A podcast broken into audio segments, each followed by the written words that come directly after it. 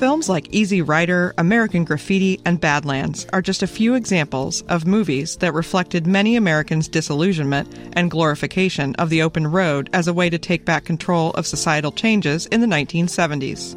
Hi, I'm Shannon Rice, the podcast producer here at C SPAN, and this week's Lectures in History focuses on 1970s car culture and films of that era. University of Dayton professors John Heitmann and Todd Uhlman teach the class and they talk about the impact of oil shortages, the rise of coast to coast races called cannonball runs, and the popularity of trucker movies and music. Stay tuned, class starts right after this. Well, today we're going to be talking about making sense of us, or the United States, uh, in this period of the 1970s, and we're going to use three handles. Uh, we're going to use vehicles we're going to use film, and we're going to use the crises of the 70s uh, to weave this all together and somehow come up with some sort of an understanding about changes in identity during this tumultuous decade. Before I begin, my co host, uh, Dr. Todd Uhlman, uh, uh Indiana and Rutgers PhD, uh, and an American Studies professor he and I uh, ended up uh, writing an article in uh, 2014 in the Journal of Popular Culture entitled Stealing Freedom, which dealt with uh, film and auto theft. And I think the class read that as part of your assignment. Uh, and Todd has done many other different kinds of uh, studies during the past several years here at the University of Dayton.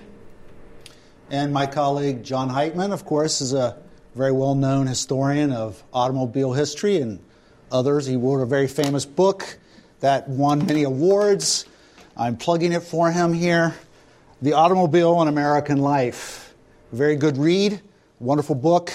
Uh, Jon has won uh, the most dis- uh, distinguished historian in the state of Ohio award, and uh, he also won the award for best book, this book here, by the uh, Pop Culture American Pop Culture Association in uh, what was that 2017 john? 2010 2010 goes way back. 20, goes way back. Uh, and so uh, currently dr heitmann is a professor emeritus and uh, he's been kind enough to come here today to talk with me so that we can talk to you about the 1970s and that book is a great present for your parents, or your father if he's interested in cars. Uh, so see me after class, and uh, I'll try to sell you a bit more on that book. but anyway, this is what we're going to talk about today. Uh, and uh, we are going to have vehicles and what we might want to call automobility uh, uh, in, at the center, or at least one of the big major handles of our talk today. Uh, I don't know how many of you know much about automotive history. I doubt many of you uh, do. Uh, in 1990, some MIT uh, uh, scholars wrote a book called The Machine That Changed the World. Uh, and it was a machine that changed the world, particularly in the 20th century, but even to this day. when I start off my course on the automobile in American life, I always mention this notion of that the automobile was European by birth, and that most of those early innovations were German and then to a degree promoted by the French, but American by adoption. And no other country adopted the automobile uh, as a technology and essentially made decisions, personal decisions, collective decisions, uh, to adopt and to uh, use and embrace the automobile the way Americans have. Uh, just, I'm only going to read one thing from the book today, but it's an important paragraph, and I wanted to read it uh, eh, to give you a sense of the importance of the automobile to this story and to any 20th century American uh, history. It is difficult to overestimate the significance of the automobile uh, to 20th century American history. The automobile and its related infrastructure transformed everyday life as well as our basic values. From top to bottom in American society, it created wealth and jobs. It played a crucial role in transforming Americans from producers of a limited number of goods, mostly farmers actually is what we were, to mass production manufacturers and consumers living in a machine age. It influenced, among other things, the nature and structure of the communities we live in, how we define and value community, and the architectural styles of our homes and other living spaces. Over the course of the 20th century, the car whetted our appetite for new things, conveying status and personal attractiveness, petroleum based energy sources, engaging act, act, action movies, which we're going to talk about today, primal rock and roll, music, uh, and uh, high fat fast food, which I will probably partake after this class is over. Uh, it's an industry uh, that uh, had its roots in the first decade of the 20th century in the United States, uh, matured, and really was stagnant by the 1960s, particularly technologically stagnant. Uh, the real uh, new ideas in automotive technology came from Germany and Japan.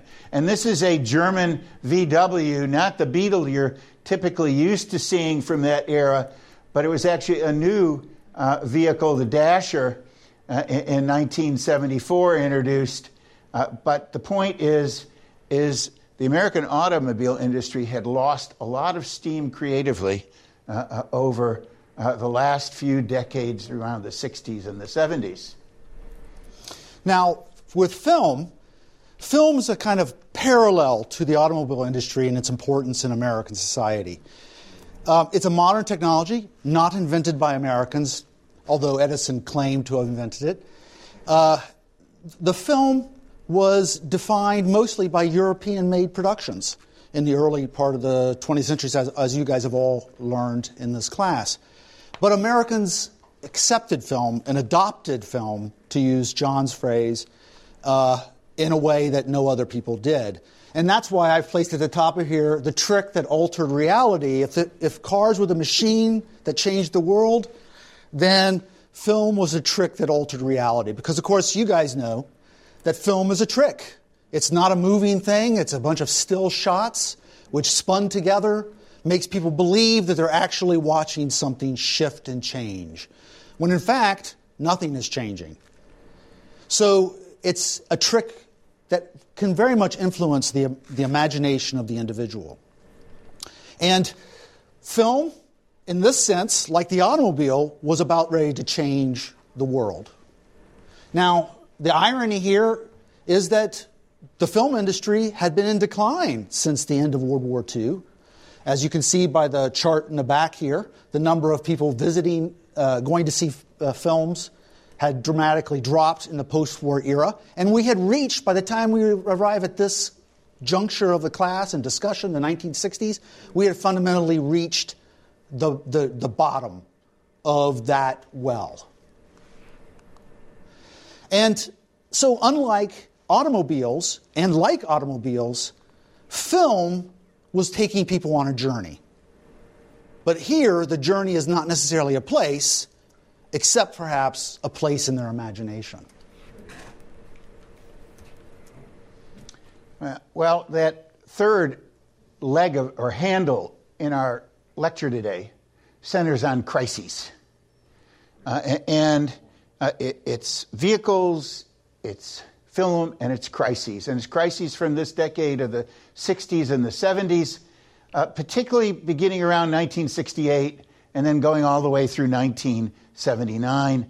And one of those really great films from the 70s, a film uh, of nostalgia and remarkable cinematography, is Badlands from 1973.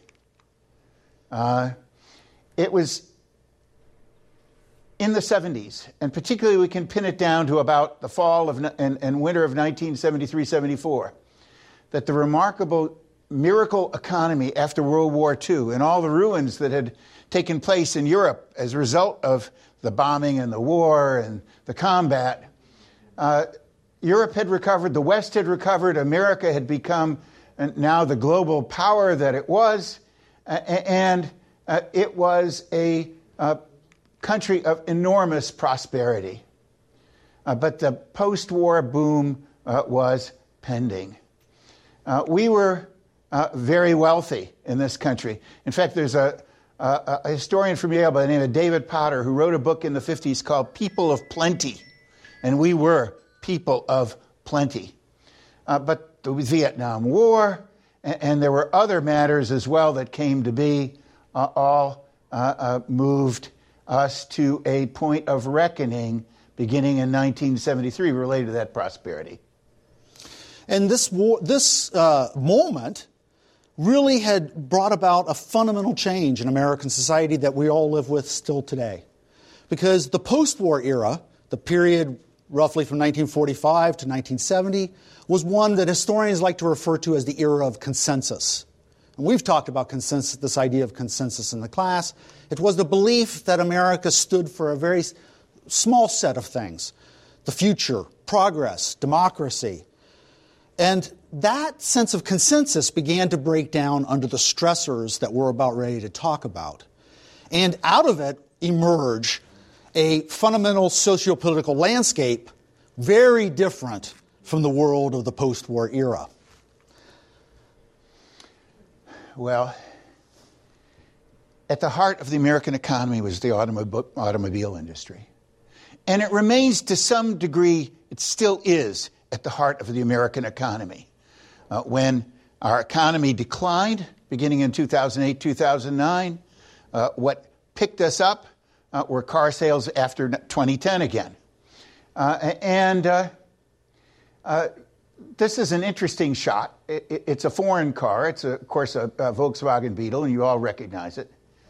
The industry was very fragile by 1973, and indeed beginning in 1968 in part because of rising imports uh, from Germany, like that Beetle, uh, from Japan, uh, uh like the Honda Civic, and uh, uh, what would trigger that fragility and cause it to totally fragment was the issue of cheap oil and a gasoline shortage. Until 1973, sales uh, and profits in the auto industry remained relatively high. And so sometimes in history, uh, we don't see uh, uh the f- clouds that are approaching us. And that was clearly true in Detroit uh, in the spring of 1973. Uh, but there were these difficulties that were kind of subterranean that would soon emerge front and center. Uh, among uh, the difficulties that uh, uh, the big three, General Motors, uh, the most significant valued company in this country, number one, Ford, number three, Chrysler, not even a name anymore, number five. and that was a totally unregulated industry until the 1960s. And when its autonomy uh, was compromised after the mid 1960s in terms of both safety and emissions, uh, that fragility really became uh, evident. So, in an interesting way, the film industry, as we've already talked about, runs parallel to the history of the auto industry. It had bottomed out, in the 1960s, late 1960s and early 70s, it was beginning a new rise. And no film better represents that new rise than this film right here. Does anybody know what the name of this film is? Easy Rider. Easy Rider, that's right, 1969. Easy Rider represents the new uh, element of the film industry because it was an independent film production where the studios had begun to collapse uh, was made for $400,000 and went on to make tens of millions.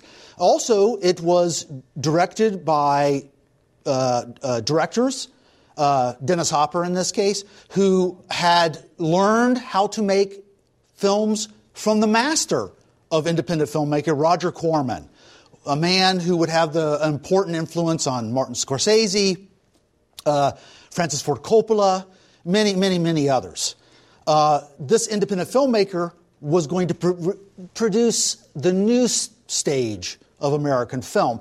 But it was film made for popular consumption, film made not for art, but for entertainment and to make money. And much of that was dependent upon sensationalism. They didn't have the money to advertise the films, so what did they do? They simply took stories, ripped them from the headlines, and use the news in order to sell the movie. And that's where many of the films we're going to talk about today come from. And there was a lot of music in that film. And I can remember the first cassette that I ever bought uh, was Steppenwolf. Uh, and Steppenwolf is featured uh, in Easy Rider. And so it's music and film coming together in a big way. Uh, and, uh, you know, it's in the late 60s and the early 70s. All these young people are out and about and traveling. Uh, they're following Jack Kerouac's uh, admonition to get on the road, as his famous book from the 50s uh, kind of ex- implored us to do. Uh, and the question was is this a road trip? And all of you have probably taken road trips, or you're going to take road trips soon. Uh, it, it's a great experience. Is it a trip to nowhere uh, where really nothing much happens in the end that you can conclude? Or is it a trip where you have self discovery? Uh, or is it a trip where you discover about others? Okay? Uh, but in 1970 71, the road trips in film were trips to nowhere. And very much a part of that whole ethos of what and milieu of what the 70s, early 70s started out to be. Famous film, Two Lane Blacktop. Famous only uh, uh later on. Uh, it's one of those great films, it's a cult film now, uh, but in 71, it was a flop. It starred, among others, singer James Taylor here. Uh, we have uh, Brian Wilson of the Beach Boys. We have Laurie Bird, who is a girlfriend of director Monte Hellman. And then we have the great Warren Oates. And one of the reasons why this becomes a cult film is because three of the four uh, die uh, rather mysterious deaths uh, Oates dies at age 53 of a heart attack. Wilson uh, dies in a uh, rather bizarre drowning. Laurie Bird ends up committing uh, suicide. But it's a road trip to nowhere with great film, film uh, uh, technique. there is no real dialogue amongst the characters, lots of frustration, and facial tics that sort of convey a, a uh, sentiment or an idea on the part of the person uh, uh, that is being uh, uh, centered on in the film. two lane blacktop. Maybe? Now, my favorite film from that same year, if I can go back, well. Yeah, we're having a little trouble. Well, there we go. is actually Vanishing Point. And I don't know if any of you have seen Vanishing Point or not. I would sort of doubt it. Uh, uh, it is a great film, uh, a film of people at the margins of American society. Barry Newman is a, the driver of a Dodge Challenger with supercharger in it, and his job is to drive back and forth from Denver to San Francisco, uh, essentially ferrying automobiles for people. Uh, and he's going to take this Dodge Challenger to San Francisco. He's just come back from San Francisco to Denver has no time, gets some drugs, uh, back on the road. Uh, and of course, this is a world of outlaw speeds. Uh, this is a world of defiance. Uh, and uh, it's a word of, uh, it's a film of car chases, but it's much more than that. There are all these subtle meanings in here. As Kowalski is driving across country, he uh, keeps on going back and mem- has memories of his past life past life as a policeman, as a soldier, as a race driver, as a motorcycle racer. Uh, as, and so he's living his life as he's on the road going 120 miles an hour, being chased, uh, never actually harming anyone uh, as he's leaving them in the dust although they often are in the ditches. Uh, and uh, as the police converge on him, uh, he has a savior, so to speak, in a, a blind uh, disc jockey at uh, station KOW, Cow, uh, in the desert by the name of Super Soul, who sees Kowalski as a free spirit, as the last American hero, he calls him, as the last free American in a time of great uh, constraints. I got it, John. Got it? Uh, it ends in futility. Uh, the authorities block a road as he gets into California. He's almost made it. He's uh, gotten some uh, help from two hippies uh, living in the desert, and ultimately he runs in. He makes a decided moment, in a decided moment, he decides he will drive into these two, uh, uh, uh, uh these two earth movers, and that's the end of his life. another futile cross country drive. Uh, here's the two lane blacktop poster uh, with the stars that I just mentioned Bird, Taylor, Oates, and Wilson. Uh, at the very same time that we're seeing this rebelliousness, we're seeing a flexing of muscles on the part of the government uh, related uh, to uh, what rights do you really have on the road. And it's right before the government will really uh, clamp down and uh, come up with a 55 mile an hour speed limit that will take place after 1973 oil shock. John Volpe, DOT secretary, writes to auto enthusiasts in Motor Trend in 1971. So this is to the converted, so to speak. Uh, and saying basically, whenever you are uh, in a, on a public road, you uh, surrender your private life uh, and your autonomous rights uh, uh, away. the roads belong to the state. The state, set, state sets the standards and how you can use those uh, roads. And, uh, no matter what you think about individualism, uh, you are not uh, simply an individual in American society. Uh, if you have an accident, even if you're the only one hurt, it's going to cost the state money to take care of you. That's a pretty hard statement, I think. Uh, and that was John Volpe, and that was really the, the federal government at this time. Uh, so, what happens after 1971 and uh, th- this clamping down related to speed limits? We see uh, a, a, series of coast to coast, no holds bar, uh, uh unofficial outlaw races uh, uh, that are called the cannonballs.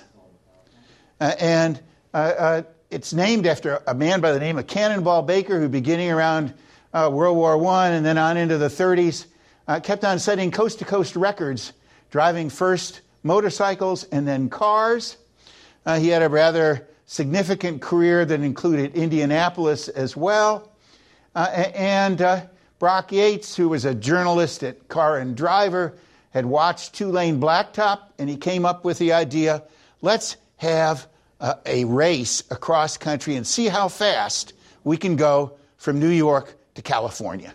Okay. So then we begin to see this transition, the way movies are establishing the way people act in a very clear way in this, in this example. And so the first cannonball takes place in 1971. Now, the reason I'm mentioning cannonball now, we're going to kind of drop this for a minute and then come back, uh, is it will be the source of a good number of films uh, after 1975 okay? And there will be cannonballs in 71, 72, 73, 75, uh, 79 will be the last official cannonball uh, by Brock Yates. But to this day, if you look at YouTube, you will find there are people doing cannonballs to this day, okay? And, and how fast can you go from New York to LA? All right? Uh, 35 hours uh, is a pretty good time. Uh, I think I saw 33 or 32 now. Mm-hmm. Uh, now, you know what that means. that means the Ohio State Patrol on I 70 aren't going to be very happy with you in, in your Ferrari. Uh, or maybe you're going to try to sneak through in an ambulance uh, or in a van uh, uh, or in a Cadillac. Or maybe you will do what some of the cannonballers would do, and you'd, you'd go to Hertz Rent a Car and you'd rent a car for a week and then drive the hell out of it and then uh, turn it in. Okay? Uh, and this is the first. It's in New York at a bar. And the winner will be this Ferrari here to the left and it will be driven uh, by quite a significant American race car driver, Dan Gurney, uh, who is one of the great American uh, uh Formula One uh, race car drivers in history. He just recently died, and his co pilot will be Brock Yates. Uh, but there'd be about eight cars involved in this and uh, dozens of speeding tickets, including one of the entrants who got five speeding tickets in one town. Okay. Uh, yeah. So 1973 was a significant year in this story, this bigger story we're telling you about the 1970s, because 1973 had two parts. It had the summer. And that summer part we'll see in film in a nostalgia of American life that was beginning to slip away.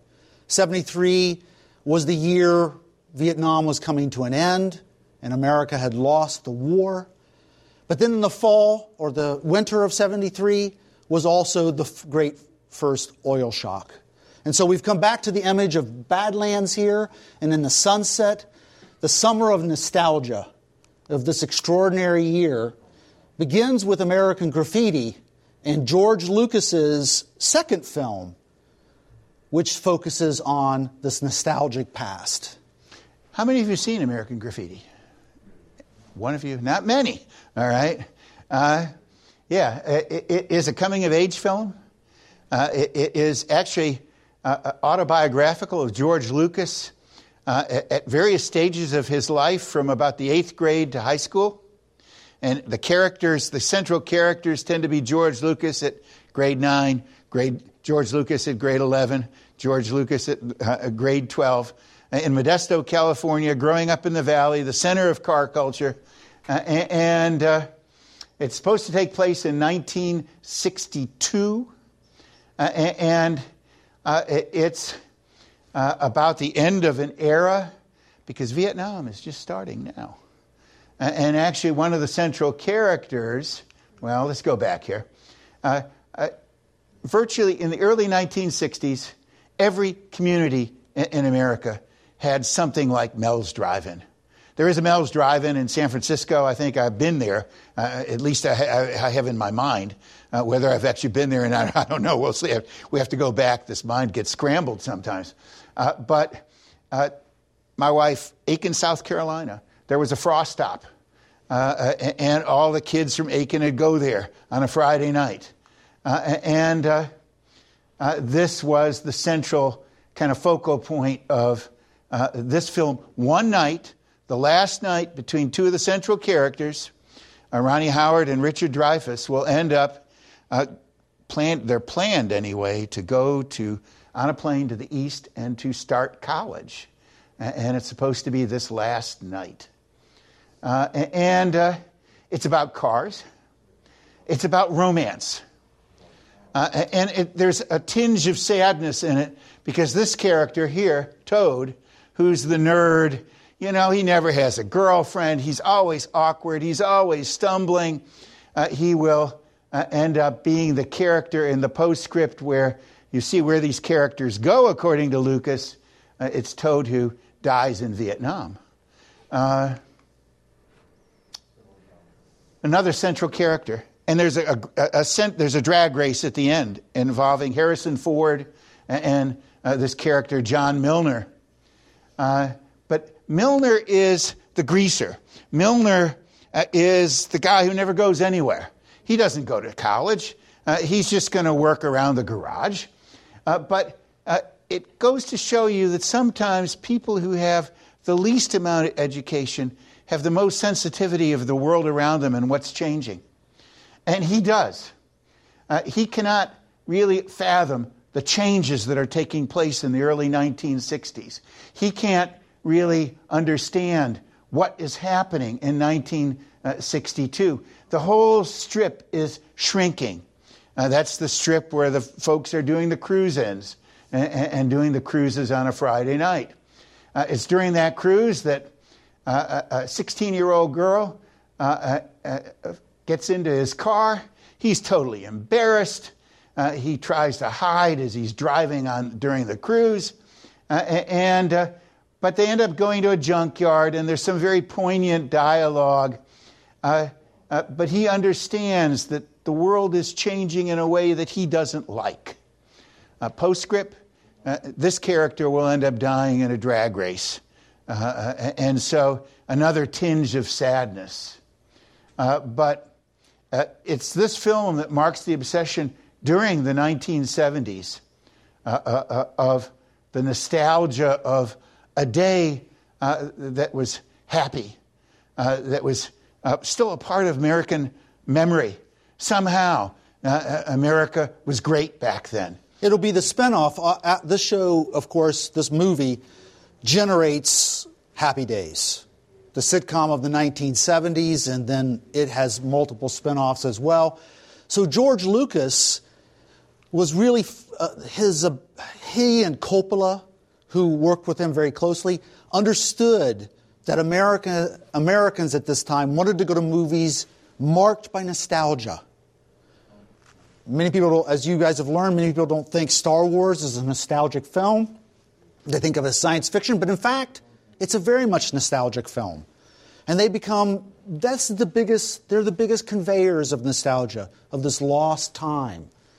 So the key thing that happens here is the oil shock, which really brings about the winter of 1970. It comes at the winter. The oil shock is caused by a series of global crises uh, involving uh, U.S. support for Israel. And what it does is it drives uh, a moment in American history when gas prices dramatically rise, as we can see right here with this chart. You can see the price, it seems not too bad to us. And then one response is Richard Nixon passes a, a, a, plan to conserve energy by lowering the, the, the driving speed on the highways uh, and rationing gas. And this is exactly the moment, too, when inflation starts to rise and the post war economic expansion begins to die, to wither. That's right. The result is a crisis. And that crisis explodes on American society in, in December of 1973 when truckers who rely upon cheap gas, cheap diesel, to drive across country and deliver all the consumer goods that Americans are using, suddenly, spontaneously, without plan, protest. One of the, one of the truckers ran out of gas on the Pennsylvania Turnpike, and, and, and, and instead of pulling off the road, he spontaneously decided to stop the truck right in the middle of the highway, producing a traffic jam. And then he told everybody else using a CB about this, all the other truckers, and they stopped. And these truckers then produced the first outcry against American uh, the changes taking place in America. And we can see here, this is from the Akron Beacon, a newspaper, talking about the, the, the truckers, and now here you see one being arrested. And you can see these are what comments that people wrote in about the truckers. And if you analyze these comments, what you see is that people are really supporting truckers because they think the truckers represent them in terms of their rejection of corporate capitalism, as you see here, oil companies. Or they think that they're against the corrupt government. Watergate is at the moment of completely breaking out right now. A year from this moment, Richard Nixon would leave office. And then rationing, which is on its way, it's, it will happen in a few days. And you would have 55. And that's tyranny. Many people see that as the tyranny of government intervening in their lives. And finally, that the government had been lying to them about Vietnam. And this was becoming clear now that the war was lost. And now the government is taxing uh, uh, cars with high fuel consumption, called the gas guzzler tax. Uh, and, uh, uh, and the government is now setting standards for mileage uh, on new cars, and so tell, is telling the American auto industry how to design cars. They had already done that earlier uh, in terms of safety and emissions. Now it is in terms of fuel consumption. And here we see uh, the, the polling that was done by the Akron Beacon uh, showing that 69% of people sided with the truckers, even though it was inconveniencing them in December. So, how did this happen? How did the trucker become a symbol of American unhappiness, a symbol of rebellion in American society? And to tell you that story, I have to go back and explain the origins of the trucking industry. So, the trucking industry was growing rapidly at this time. Um, Division was created back in 1935 during the Great Depression, in which there was long distance trucking. Uh, it was controlled by large corporations and run by unions, the Teamsters. On the other side, there was the non regulated trucking, which was called rural trucking exception, and this was mostly farmers moving agricultural goods to market.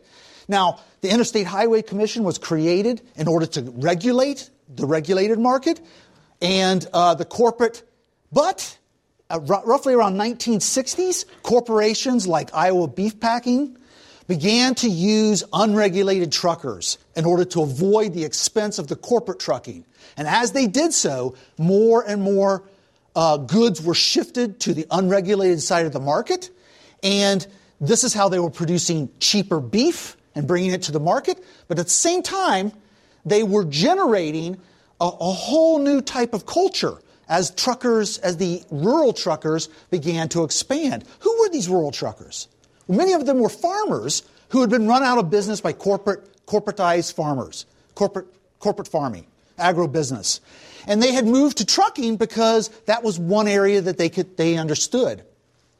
As they did so, they created an entire subculture based on honky tonks, truck stops, radio communication, and and eventually an entire version or form of country music, a subgenre called trucking, trucker music.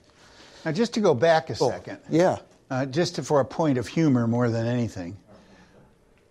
In all the truck stops I've ever been, I've never seen good looking folks like this uh, by the trucks. Of course, the seem. You talk about reality, and uh, uh it doesn't seem that way. Yeah. Uh, but I mean, I just wanted to make that comment. Uh, now, both of those, of course, these are uh, covers for trucker specific trucker music albums, which becomes a major area. Now, this is from a 1966 car, uh, uh, uh, comic book featuring truckers. The independent trucker subculture emphasized several key things. It emphasized the notion of independence individual men feeling like they controlled their own businesses. And we see this in this idea of the independent. So the, so the independent man was both a traditional concept, but also a modern concept because they were driving these incredible machines, these modern trucks. Simultaneously, this traditional man was also a rebel because he could stay out as long as he wanted on the road. He could meet many women as he drove around, those uh, uh, unimagined women in the front of the cover of those, uh, of those albums. And, but nevertheless, they represented also a kind of real man patriarchy. Now, the ideal of this was the, the owner operator, the man who actually owned his own truck. this was very unusual in the industry, but they were the ideal. So truckers began to become popular for this reason, to bring it back to the reason we're talking about this. On one hand, they had a, a job that was respectable, and at the same time, it was sexy. Men could begin to imagine a society in which they were rebels and at the same time respectable. And it was exclusive. As well as, at this moment, rebellious against the government. As we see this image from the 55 being turned into a swastika, which comes from a trucker magazine at this time. And we have images like this the trucker magazine I'm referring to is Overdrive Magazine, and uh, which, which begins to place the trucker as a kind of symbol for Americans. But there's one other thing here, too. Well, yeah, it's during the 1970s that we do see a rise in the significance of the South uh, in terms of American discussions about who we are. Uh, in part, it's because as our economy is slowing down, uh, we're starting to see the migration uh, from the Rust Belt to the Sun Belt. And so you're starting to see the emergence of Charlotte and Atlanta as really significant American urban areas. Uh, and Southern culture is being now celebrated uh, in terms of its individualism. I mentioned in Vanishing Point uh, the label that was given Kowalski, the last American hero. In 1974, uh, there is a film called The Last American Hero, and it's about Junior Johnson uh, and uh, about NASCAR. And what is he doing? Of course, he's running liquor and trying to avoid uh, uh, the federal, a- federal agents and ends up going to prison, as does his father. And, but the values are that of rugged individualism, don't tread on me. And it's this notion of the pre industrial South, particularly tied into country music. Which explodes at this time. Country music was uh, really not a genre of music for, for, for much for a long time. And in the late in the 60s it begins to rise. And in the 70s it explodes. And trucking music was one subgenre of country music. So here is another dimension of this which adds to the re- sense of rebelliousness of the trucker. Right. Uh, and it's the tools the trucker would use and what the cannonball folks would use to somehow uh, avoid getting tickets and being stopped by the police. Uh, we see the emergence of the radar detector, and some of you probably have a radar detector, or your parents have a radar detector. Uh, this is uh, one of the first uh, from the early 1960s.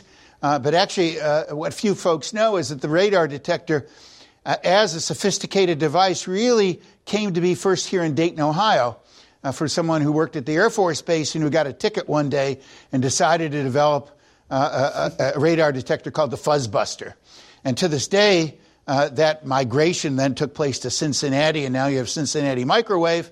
and it would be the, those folks who would uh, uh, appear at the cannonballs before the cannonballs would start selling their tools. And then the other was this origin before the cell phone uh, of uh, the nationwide warning system. Uh, and that was the CB radio that had just been kind of made available to, to the population via the FCC.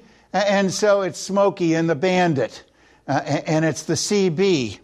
Uh, and uh, yeah, we see here the right, uh, and it's music again with Jerry Reed. Jerry Reed was in Vanishing Point.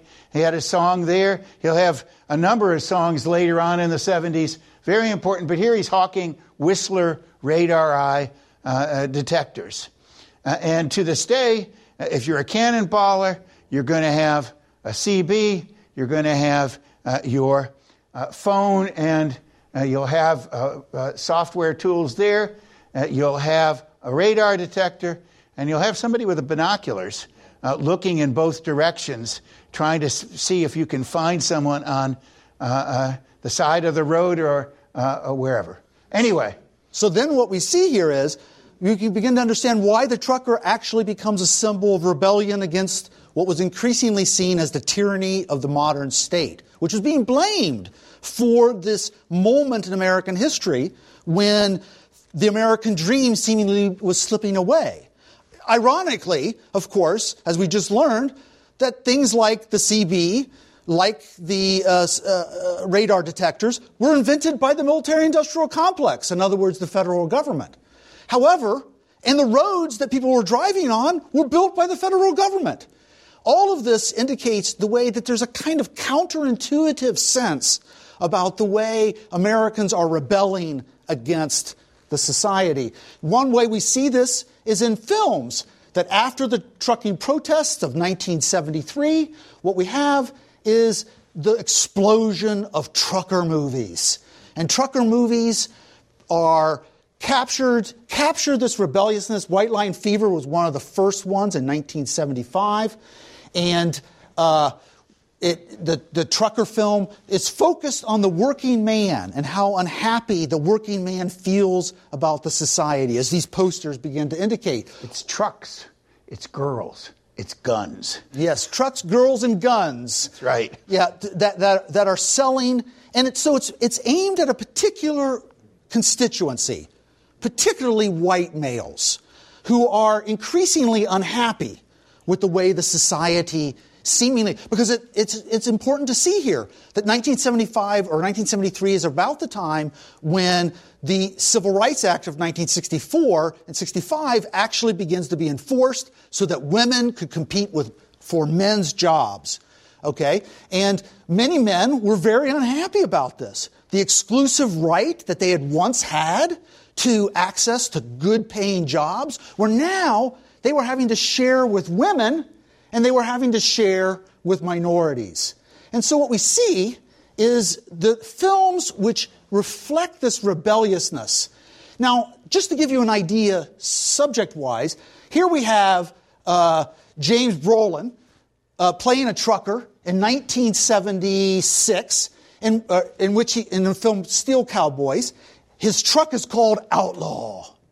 Okay? And his wife has left him for a fruit burger professor. I think that means me. and at the same time, he's got, a, he's got a repossession man coming to his house driving a VW. And third, he has a corporate trucking company breathing down his neck to take away his job, to put him into a uniform. And of course, the owner of that company is called Pincus. Highly suggestive. And he says to him, to Brolin's character, I, I know you're a big man. I know what you got under the belt. All of this is suggestive of the way that the film is, is aiming at those frustrated by the ICC, Interstate Commerce Commission, that was forcing the rules, or corporations.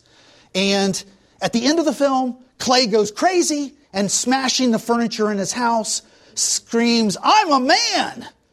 Before driving his truck into Pincus's home in a hail of bullets, committing suicide. Back to cars. and back to Cannonball. So we want to reconnect with my comments on Cannonball. We're going to leave trucks behind for a few minutes. Uh, and uh, this is the ultimate end of the Cannonball uh, films. Uh, and it stars David Carradine, who actually uh, was the star in the first Cannonball film in 1975, uh, uh, entitled uh, Cannonball. So this Death Race 2000. Yeah, yeah Death Race 2000 and, uh, leads into what John's talking about with Cannonball because Death Race 2000 uh, was Roger Corman production, and it involves this kind of sense of violence through vehicles. So then, the same year. We have Cannonball, which is the first of the Cannonball films. Uh, it infuriate, this film infuriated Brock Yates at Car and Driver because he thought somehow Cannonball was his idea and almost could be his property. All right. And now all of a sudden in Hollywood, some crumb comes up with a, a B grade or even C grade movie uh, and starring Carradine. Uh, and it's not much of a, a film uh, but in uh, April of 1975, with the speed limit set at 55, uh, Yates sends out a call uh, for uh, essentially entrance for a 1975 Cannonball. Uh, there is a race, and Hollywood quickly follows after the Carradine film with my favorite, actually, but first, we have to get to some other. Yeah, these are a little films. montage of the kind yeah. of film posters Whoops. of these of these topics. Uh, and I, I, think what I, I, really wanted to make a point of in the 1960s, there were two really important films related to how automobiles are actually used in a film. One was a film called Grand Prix, starring James Garner. But then the other is a film that some of you may have seen, and all of you in my auto history class would see, and that's Bullitt uh, starring Steve McQueen. Okay? And it's because of the nature of the filming, uh, the use of cameras inside the vehicle, uh, the use of cameras outside of the vehicle in chase scenes, uh, and the chase scene uh, itself.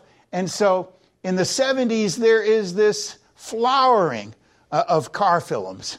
Might want to call it car exploitation.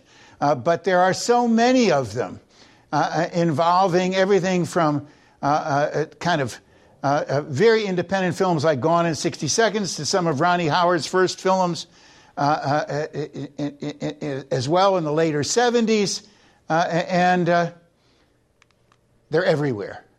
And I should say, John, too, is that Ron Howard, of course, was in Grease, uh, not in Grease, but in uh, American Graffiti. American Graffiti. He's one of the and, central characters. And he was Roger Corman's. He was a protege of Roger right. Corman. Right. My favorite of all the Cannonball films is Gumball Rally. Uh, it's a coast to coast race uh, made for film uh, in which the prize is one thing to get all those speeding tickets it's a gumball. That's it. All right? Uh, and uh, you have women involved. Uh, my favorite pair of women, and I have a car like that, except without the whale tail. and that's a Porsche 911, an early one, probably about a 74, 75. And one of those women will tell one of those aggressive male types if you can catch me, you can have me. All right. Uh, but at any rate, uh, so there's this issue of gender negotiation there. But this is a remarkably fine film. Uh, I really like it. Uh, it involves uh, a, a, number of interesting characters. Uh, the winners are in a Cobra. this fellow on the left in the Cobra is an assistant professor at Harvard who gets a call to get involved in this event and is afraid to get involved because it, he thinks it might cost him his tenure. All right? Uh, and if you see his facial image at the beginning of the film and at the end of the film, two very different figures. It's like the race transformed him. All right?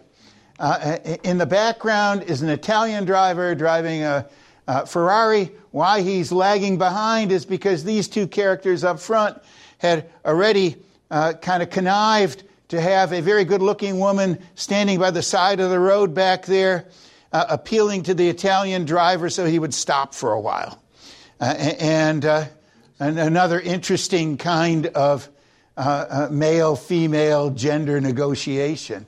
So, so yeah, if I could comment on that, John, that what we have here is that these films, in effect, in this moment when gender and masculinity, particularly in whether because of women's liberation and uh, men's increasing pressure, particularly white males feeling uh, that the world is getting away from them. These kind of films both celebrate masculinity for those white males, but simultaneously we see an attempt to negotiate the, the, the conflict so that women's liberation can be partially expressed and accepted, and then partially the women can be they continue to be used as sexualized objects in these films. So this is strange negotiation that's happening in the pop film. Now we'd be remiss not to mention uh, that cataclysmic event of Watergate and Nixon and his resignation in uh, uh, in August of 1974,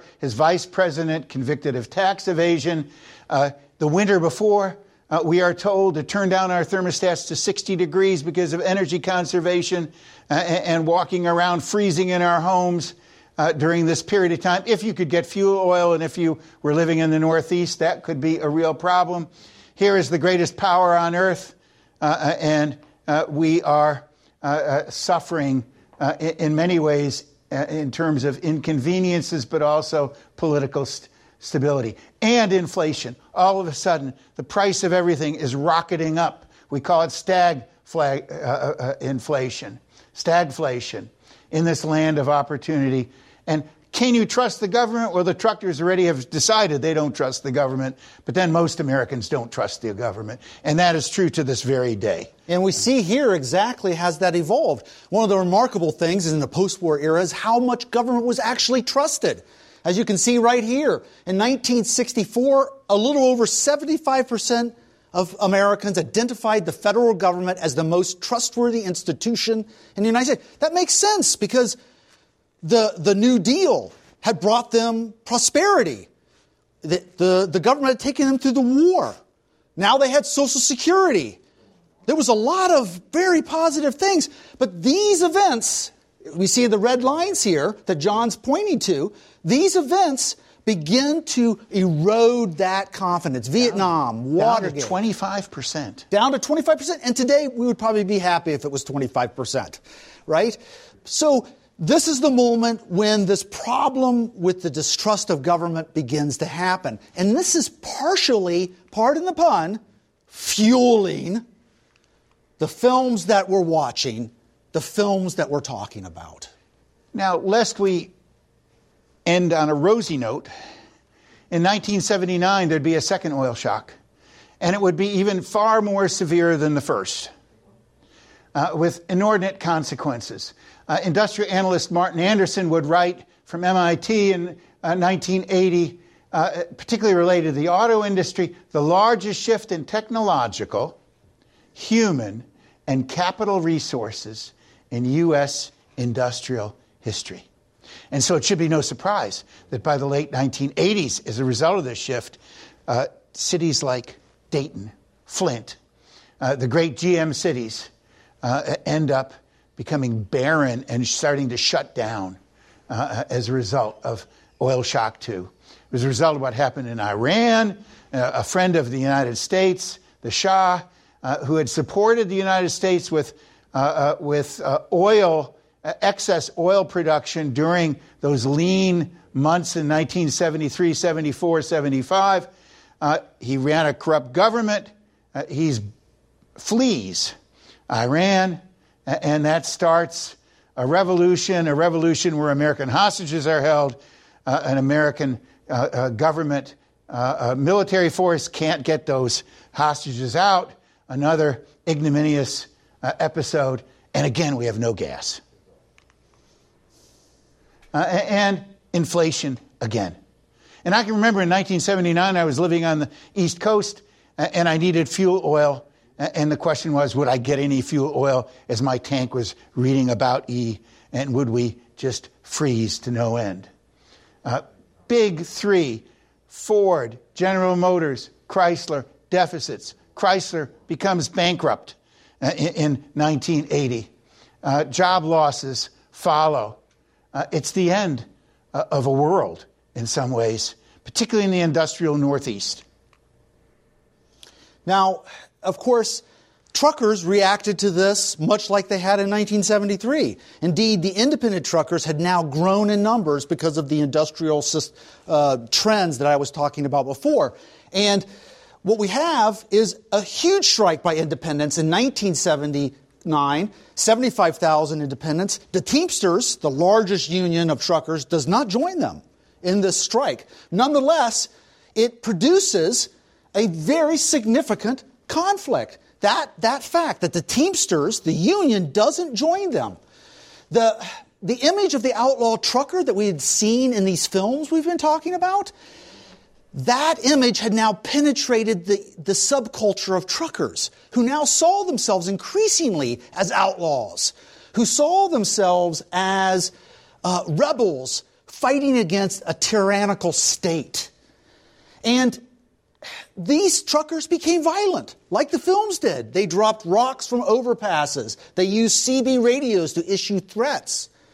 And altogether, in 18 states, hundreds of instances of snipers shooting at truckers still on the road. One man died. Now, this, the trucking film at this point had created a conundrum, though. How was an independent man going to stand up in collective movement against the federal state? This was against the idea of independent manhood. To unionize, unions were being demonized. So how could that be? So the out, the answer was the growth of the anarchical suicide that we saw earlier in white line fever. But this also was a downer.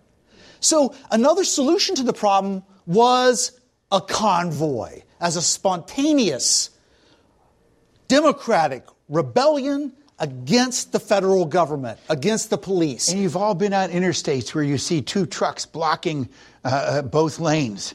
And they're just making a statement for a minute sometimes. Yes. But it's there. And that's kind of a mini convoy type story.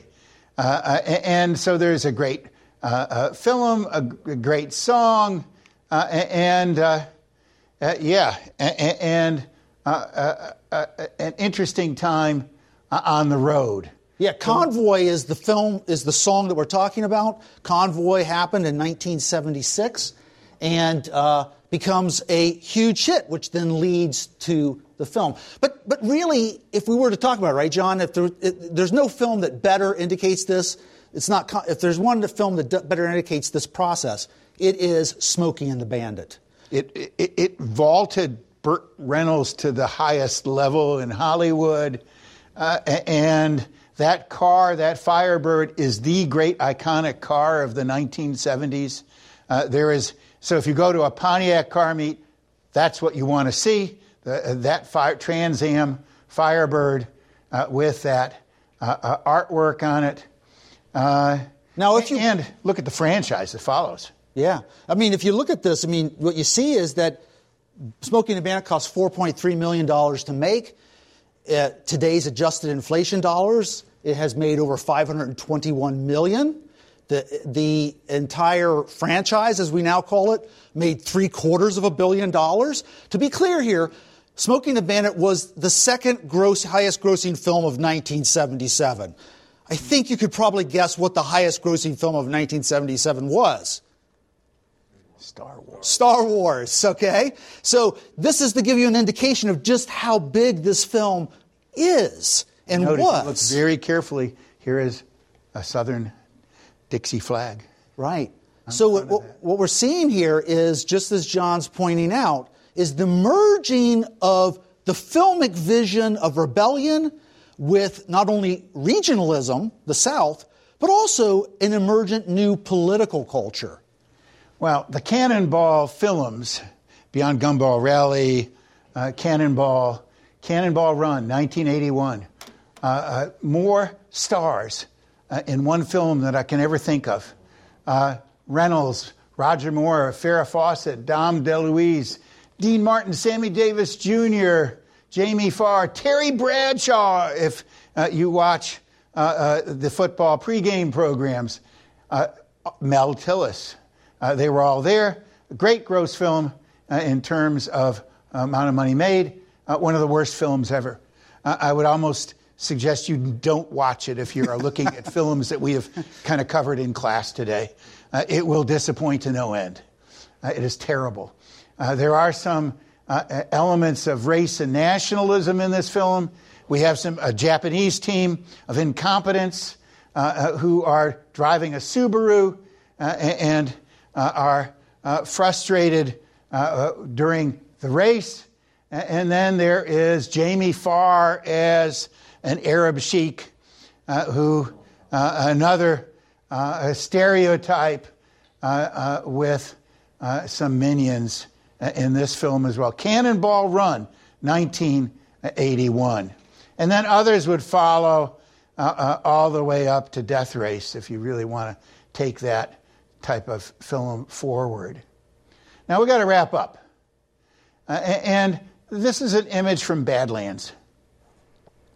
Uh, and uh, it, it's this notion of what is reality and what is illusion, and how does the reality uh, uh of uh, a thing called the automobile, uh, how is that transformed into an illusion uh, in a way? And how does film uh, do that?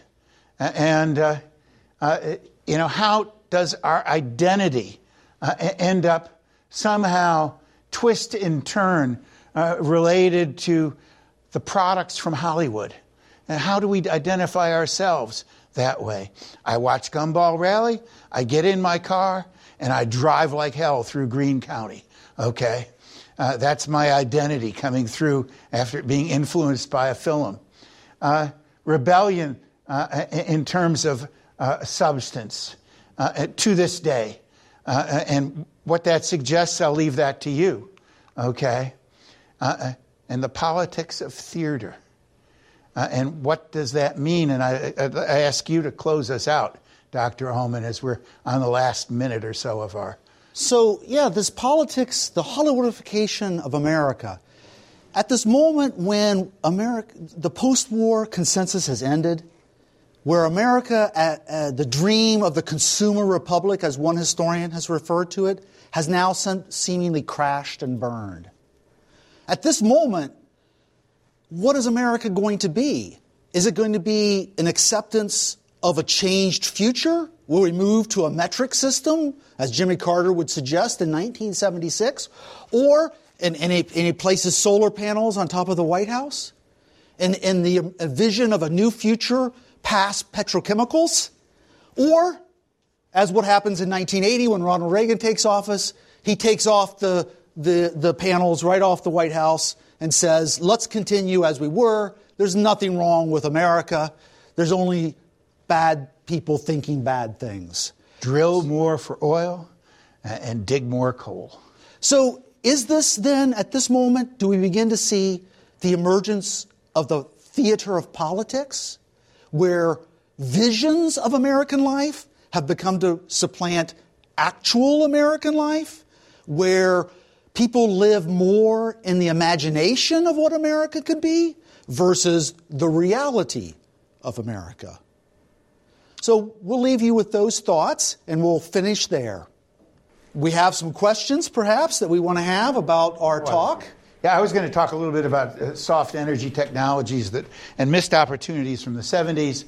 The fact that electric cars were studied for a time in the 1970s in a big way. Synthetic fuels were developed in the 1970s, uh, but we never thought long term. Uh, and so uh, our crises of the 70s kept coming back to us uh, uh, in other ways, in other times forward to this day. Yeah. So you guys have some questions for us about these this topic? Yeah, go ahead. where would the film It's a Mad, Mad, Mad World and the uh, Hanna Barbera cartoon Wacky Races fit into the Cannonball movies? You know, I haven't seen the Mad, Mad, Mad World. I know there's some resurgent interest in the film now, and apparently there's going to be another Mad, Mad, Mad World that's coming out. Uh, but I haven't seen it in so long, I can't give you a good answer uh, uh, uh for that. Well, the uh, Mad, Mad, Mad World is, in a sense, an ensemble film, right? Where we have this, again, this race. Uh, and it, again, it's played for com- comic purposes. So, but the film really doesn't have the element of, of anger the way we sometimes feel, even in a comedic film like Cannonball. There's, there's an anger.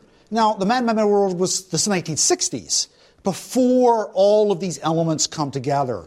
So I think the film could be seen more as a, as a film that reflects Americans' exuberance of the car and the possibility of the car. Whereas Cannonball and some of these other films are doing that, and at the same time, they're expressing the anxiety that Americans are feeling because the car one of the things that John's been telling us here and tells us so well in his book is that the car is the premier symbol of American. Once the horse, once the cowboy could no longer be a, a, a modern example of Americans and going off into the sunset on your horse, the car replaced that. And this is why we talk about the truckers as steel cowboys. The, the car is tied to our status, uh, whether you like it or not. And it also has its own tricky way, and that is it makes us feel more important than we really are. Because actually, we are not terribly important uh, for the most part. But inside that vehicle, we're the masters. Right. So there's a sense of, there's an illusion, a consumer bought illusion. Well, it's driving and control. Driving and control. When you, if you can't have actual control working in a factory, under a certain job conditions, working for a corporation, then at least you're in control when you're behind the wheel of the car. Unless, of course, the federal government or the state government or the police are watching how fast you ride. And if you see that, then you see why it becomes so important to rebel against 55. Do you guys have another question for us? Yes, sir. So, like, what were the some of like the lasting impacts in society due to the like the angry white male um, films that we kind of discussed? Well, I mean, we talked a little bit about this notion of the angry, angry white male film. Films like Death Wish, Dirty Harry, right? And we've talked about this in class. Here, we see a version of this, right? Or, or other examples would be Walking Tall, right? Uh, here we see a version of this kind of film, but it's not quite as explicit as it once as these other films are. We don't see Dirty Harry telling an African American, "Make my day," in these films. What we see are largely white truck drivers who want to get rid of hippies on the road who are bothering them, uh, subservient police who are just doing what the what the state. Other and making, f- making fools of police. Yeah, making fools of police. I mean- there's no better example than than in, in, in Smokey and the Bandit. Uh, Jackie Gleason plays a, town, a sheriff who pursues the bandit. An, an absolute tremendous. It's it's honestly it's the only reason to watch the movie. Gle- Gleason is absolutely spectacular. He's one of the funniest characters, in my opinion, in film in this movie. Um, but, but in effect, what the audience is doing is laughing at authority. And so, this idea that you're behind the wheel, that you're in control, is a substitute for real politics. You see? Because real politics had died in 1968 with the death of MLK and So RFK. one wonders what's going to happen when we go to autonomous cars and, and that outlet of control. Yeah. And being a captain behind the wheel uh, no longer uh, is a privilege for us, uh, at least if the futurists have their way. Right. Which, which John and I have talked about this. We think that there's going to be a tremendous rebellion against the idea of the autonomous car because people don't, they don't understand why they're doing it, but they don't want to give up the symbolic sense of control, which is now, in other words, democracy in a sense, in this sense, is reducible to a consumer purchase product. Right? The freedom of the road. The politics of democracy is increasingly threatened, as we well know today. Threatened because people are satisfied with the consumer ersat version of freedom. Okay. Any other questions?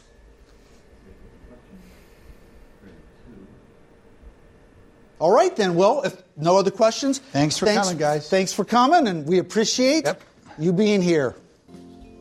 Thanks for listening to C SPAN's Lectures in History podcast. If you're interested in hearing more history, check out season two of the Presidential Recordings podcast. The second season focuses on taped conversations between President Richard Nixon on topics ranging from the Watergate scandal to his nominees for the Supreme Court. The Presidential Recordings podcast is available wherever you get your podcasts.